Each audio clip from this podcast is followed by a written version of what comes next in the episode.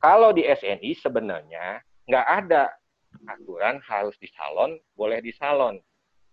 Ikan yang paling penting itu terlihat natural. Terlihat natural itu dalam arti begini, eh, tinggi, nggak mungkin ikan itu bisa misalnya ada batasan di kriteria tinggi dorsal harus lebih tinggi dari ekor.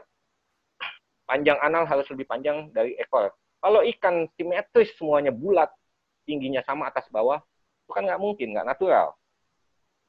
Ya kan? Lalu nggak natural itu, licinya, papakannya kelihatan. Ngerti nggak Om? Papakannya kasarannya nyalon kasar. Jadi begini, kalau kita bukannya kita nggak boleh ataupun nggak boleh, kalaupun lu nyalon, ya jangan jangan seolah-olah kita juri orang bodoh banget gitu, kasar kasar sekali gitu. Yang patut kita tahu teman-teman memang si ikan kalau ada salonan itu ataupun apa yang terjadi, kalau gue bicara nih sekarang sebagai pemain, emang ada kekurangan. Kekurangannya apa? Kalau di ikan yang paling murni itu serit. Serit lu nggak akan bisa ngerubah bentuk. Dia paling cuma cabut tulang. Tapi kalau di plakat atau di apa, dia bisa ngebentuk ngebentuk timbangan tergantung orang yang salonnya, ya kan. Dan salon juga bukan ikan-ikan yang tadinya jelek basicnya. Yang setahu gua gitu kalau ngelihat yang ada di lapangan, memang ikannya basicnya bagus, cuman ke punya kekurangan sedikit-sedikit mereka kerjain. Dan itu juga yaitu balik lagi ikan harus terlihat natural. Jadi kalau di arena ikan gua waktu ngejuiin kelihatan kasar kasat mata dan apa-apa ikan nggak bener. Karena ini indikasi salonan. Ya pasti nggak akan gua nilai. Dan itu nggak diboleh nggak ada bahasa SNI ngebolehin salonin ataupun apa taklek nggak nolak salonan. Memang nggak ada bahasa itu gitu Waktu dulu di IBC nolak salonan, tapi mereka juga bingung akhirnya ujung-ujungnya. Karena apa bu? Anak-anak yang pro ke SNI sering turun di IBC pakai ikan benar-benar salonan. Ikan juara-juara juga kok. Ikan juara-juara juga di sana. Karena itu tadi parameternya apa? Salonan itu. Eh? Parameternya apa? Nah, Misal begini, Om belikan pada satu orang, ya kan? Lalu Om turunin ikan, kata jurinya ini nggak boleh salonan. Ini ikan gua nggak salon dan orang yang itunya, yang jualnya juga bilang nggak salon. Kalau saklek bahasanya, ini ikan salonan. Kalau gua ditanya lagi bahasa sakleknya, lu buktinya dari mana? Tapi kan bukti itu sebenarnya bisa diminimalisir dengan bahasa-bahasa. Loh, ini loh. Analnya simet apa analnya simetris dengan ekor. Ini kan lebih diterima bahasanya, Om. Ketimbang gua saklek bilang salonan. Pembuktiannya apa? Eh? Nah, waktu pas dulu terjadi bentrok dengan IBC itu, uh, sampai lo ada kampanye gambar gunting disilang orang pakai kaos apa. Ya akhirnya terjadi bentrok anak-anak yang uh, di SNI itu turun ini kan benar-benar ikan pio salonan semua dan juara. Mau kayak gimana? Mau kayak gimana kayak yang kayak begitu? Kita nggak bisa bilang dan nggak ada nggak ada istilah kita ngalahin ikan karena oh ini salonan. Nggak ada istilah begitu karena kita juga nggak nggak bisa buktiin itu salonan. Itu loh Jelas nggak? Sangat amat ramah jelas. Terima kasih. Saya dapat Iya, benar. Poinnya saya dapat. Poinnya dapat kan? Nggak mungkin gue kalahin, gue bilang, ini kan lu salonan. Nggak mungkin. Siap. Iya, tapi gue bisa kasih jawaban yang lebih natural gitu, ngerti nggak? Yang Siap. sesuai dengan Siap. itu. Siap. Iya kan? Siap. Tapi kalau emang pun lu mau nyalon ya jangan jangan gila-gila banget napa jangan kayak kita ya kita jadi kayak orang bego gitu. Asal sekali gitu. Itu aja sih kok kuncinya bener udah jangan. Ya gue belak belakan aja permasalahan ini sih. Tapi emang emang gue jarang ngebahas salonan di umum karena bakalan ninggulin polemik dan konflik kalau hanya lewat ketikan gue bahasnya. Kalau lewat bahasa kan kita kayak begini lebih enak gitu. Ya kan? Iya. Kalau ketikan Ya. suka salah persepsi bacanya. Ya, Mm-mm. lanjut. Ada lagi? Udah, Mas Eta? Boleh nih. Enggak, jangan. Oh, Cukup ya. Terima kasih ya, Mas Eta. Selanjutnya eh, dari Redmi. Perawatan apa yang baik untuk ikan yang akan diikuti kontes dari segi kriteria penilaian? Persiapannya apa? Perawatan ikan yang baik. Sebenarnya gua ada tuh tulisan merawat ikan cupang hias Jawara Kontes ala Agung Karim di blog gue Hmm. kalian bisa lihat gue banyak artikel sebenarnya Eh, dari mulai milih-milih bahanan ataupun Hmm. apa ikan sih yang biasa gua rawat emang gue spesialisnya dua cuman satu model ikan serit emang gue pencinta pencinta berat serit gitu frontel karena memang udah dari awalnya udah faktor orang lama.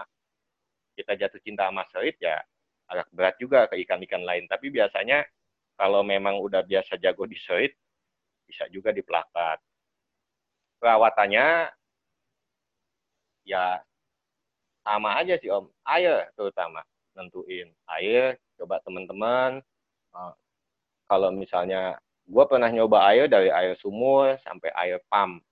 Air pump di dulu gue miara ikan itu gue pelakuin di filter. Tapi di filternya itu 24 jam minimal di filter apa diputar taruh aja di drum airnya. Pakai filternya filter yang top tuh yang di atas akuarium yang warna biru. Isi sama arang batu zeolit sama kapas. Terus aja dipompa diputar begitu 24 jam minimal ataupun lebih lebih bagus baru dikasihin ke ikan.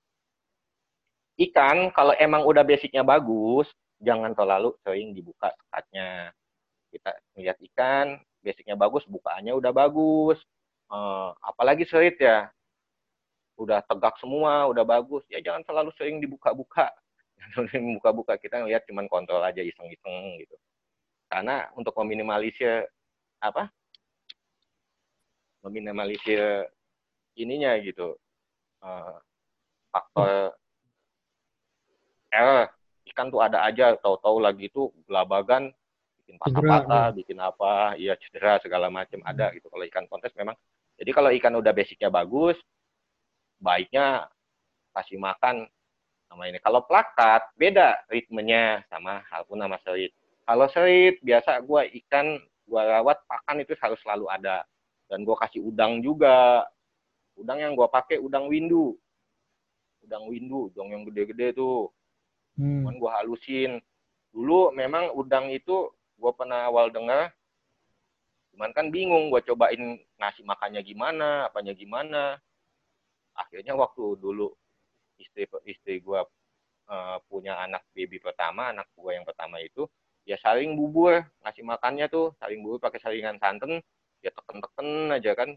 Jadi lembut tuh pas keluar hasil saringannya Nah, dari situ waktu tahun 2002 gue mulai pakai tuh udang gue saring pakai saringan santan. Kan udang gede-gede tuh udang windu jadi ketemu halus. Cara mengasih makannya colekin aja sama lidi.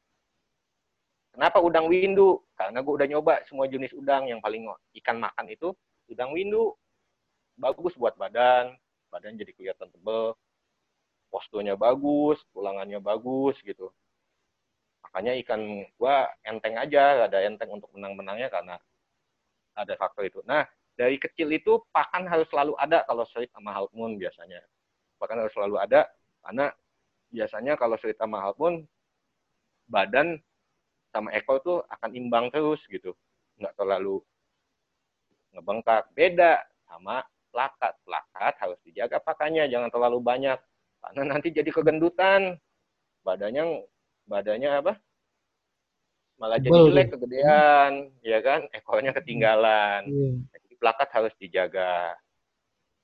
Giant sama Giant yang bagus juga kalau lakuin kasih pakan, jangan dikasih pakan selalu ada. Ikan jadi malas, Giant tuh ikan bego. malas gerak.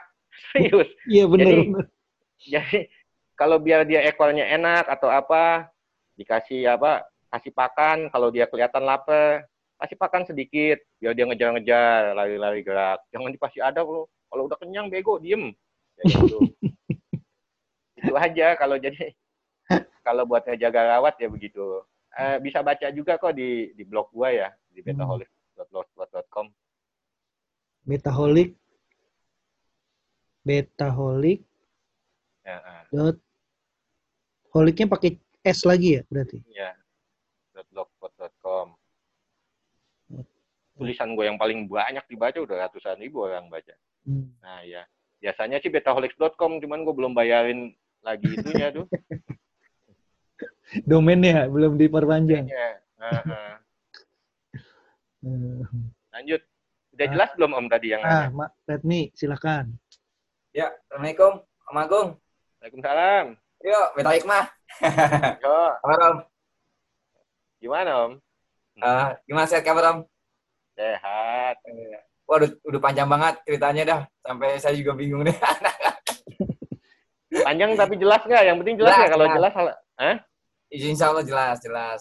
Ya. Kita ya eh, masih pengen inilah belajar-belajar juga banyak dari Om Agung nih lewat lewat grup juga ya, lewat inilah lihat posting-postingannya, Kayaknya dari YouTube-nya juga. Jadi ya sedikitnya sih tadi ya paling nggak saya dapat ilmu lah tadi mengenai perawatan treatment-treatment yang mau diikuti dalam kontes.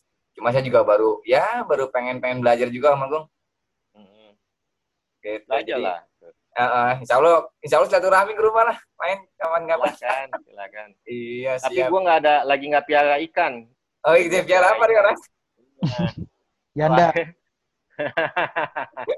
Bukan kalau gue piara ikan ribet, ribet Gitu. orang pada ngejar, oh, oh, ngejar-ngejar ataupun apa terus terkait sama integritas gue juga lah masalah ngejuin jangan sampai Iya. ada pembicaraan yang nggak enak juga itu aja sih yang gue jaga. Iya sih. Oke, Om Agung, terima kasih banyak. Nanti Ya, gampang kita sama-sama. sering-sering di grup tetap. Ya, Sip, makasih sip. Om Agung. Makasih Om Ajis. Mm-mm. yuk sama lanjut ya di pertanyaan dari Beta Taneva. Berapa proporsi penilaian masing-masing antara warna dan form? Besaran mana? Warna sama form? Di situ ada om. Hmm. Yang awal dilihat itu Mm-mm. memang kan form. Hmm. Form itu maksudnya eh, kriteria fisik ya. Ya fisik. kriteria fisik. Oh. Kriteria fisik itu nentuin, ya kan? Tapi warna juga ngelengkapin.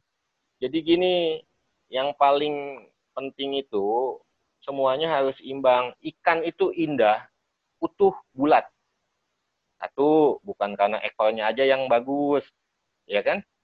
Bukan karena apa, semuanya harus seimbang. Kalau warna paling bagus itu ya kan sesuai awalnya dulu sesuai dengan kelas warnanya solid untuk berdasar birunya benar ataupun apa tapi kalau misalnya ditanya proporsinya warnanya tergantung lagi. Tadi yang gua bilang lawannya.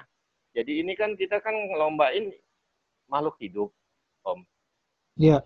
makhluk hidup kita nggak bisa baca di kontes A bisa terjadi kayak begini kejadian. Di kontes B bisa terjadi kontes kayak begini kejadian.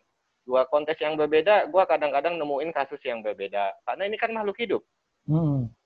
ya kan? Bukannya barang mati yang kita bisa eh, iniin segala-galanya gitu. Kalau misalnya dibilang bagusan mana proporsi warna sama form harus imbang semuanya saling ngelengkapin. Kalau awalnya form itu memang udah harga mati ya kan? Udah harga mati gitu dalam arti form harus bagus harga mati. Lalu warna ngelengkapin ngelengkapin sesuai dengan kelasnya. Itu aja. Di di sini juga ada poin-poinnya cuman gue mau jelasin juga.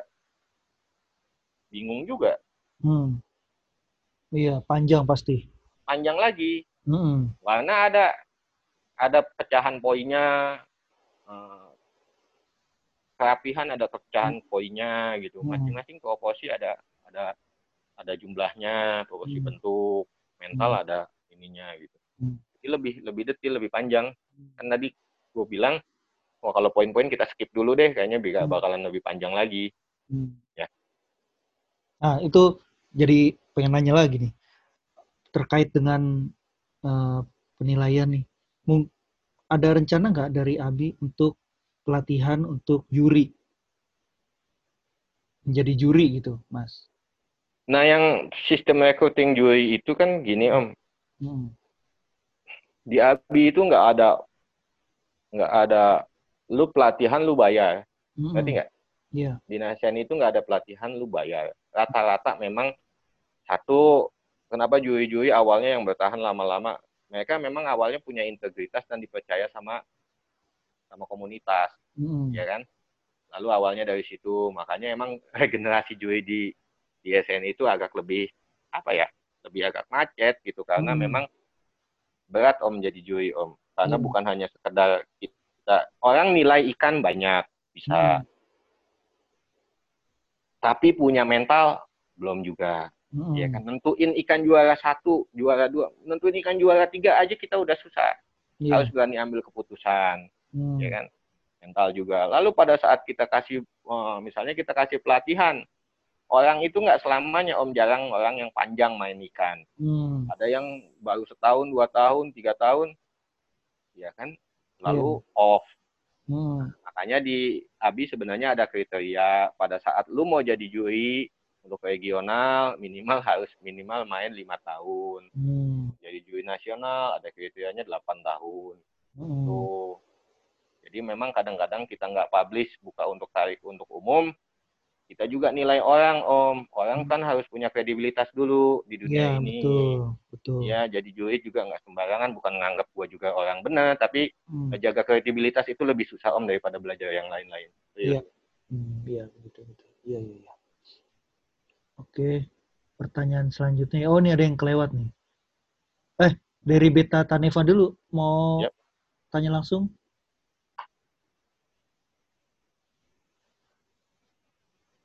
Eh, Beta Taneva.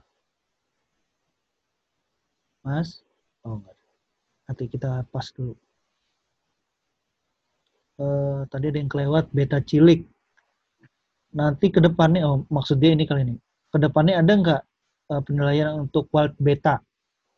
Wild Beta, Wild Beta ini sampai sekarang juga di SNI dan ABC aja nggak ada pola yang apa yang mau dinilai. Wild Hmm. Beta itu rata-rata kan pasangan, Mm-mm. ya harmonis, kelihatan Mm. serasi, kelihatan apa, kitanya hanya itu aja karena kita nggak ada untuk baku form ataupun apa. Di IBC juga begitu. Boleh tanya sama teman-teman yang IBC besok ada domi ada nggak? Ah, Ada hari Rabu. ya ada di domi silakan tanya untuk masalah Wild Beta. Kayaknya masih belum belum juga Hmm. gitu. Hmm. Itu aja. Oh iya, siap. Beta cilik mau ada pertanyaan lain? Beta cilik. Enggak kayaknya. santai aja kalau sama gua mau lewat jam 11 juga nggak apa-apa Masih malu-malu nih. Eh, dan kalau lagi ketemu sama gua di mana-mana sapa. Bener dah. Oh, gua kadang-kadang kenal orang tapi kan banyak orang kalau nggak misalnya nggak disapa gua nggak nggak terlalu Hmm. pak. Belum belum kenal sering ketemu atau apa apa guanya ya emang kadang nggak hafal gitu banyak Iya. orang. Nah ini beta cilik udah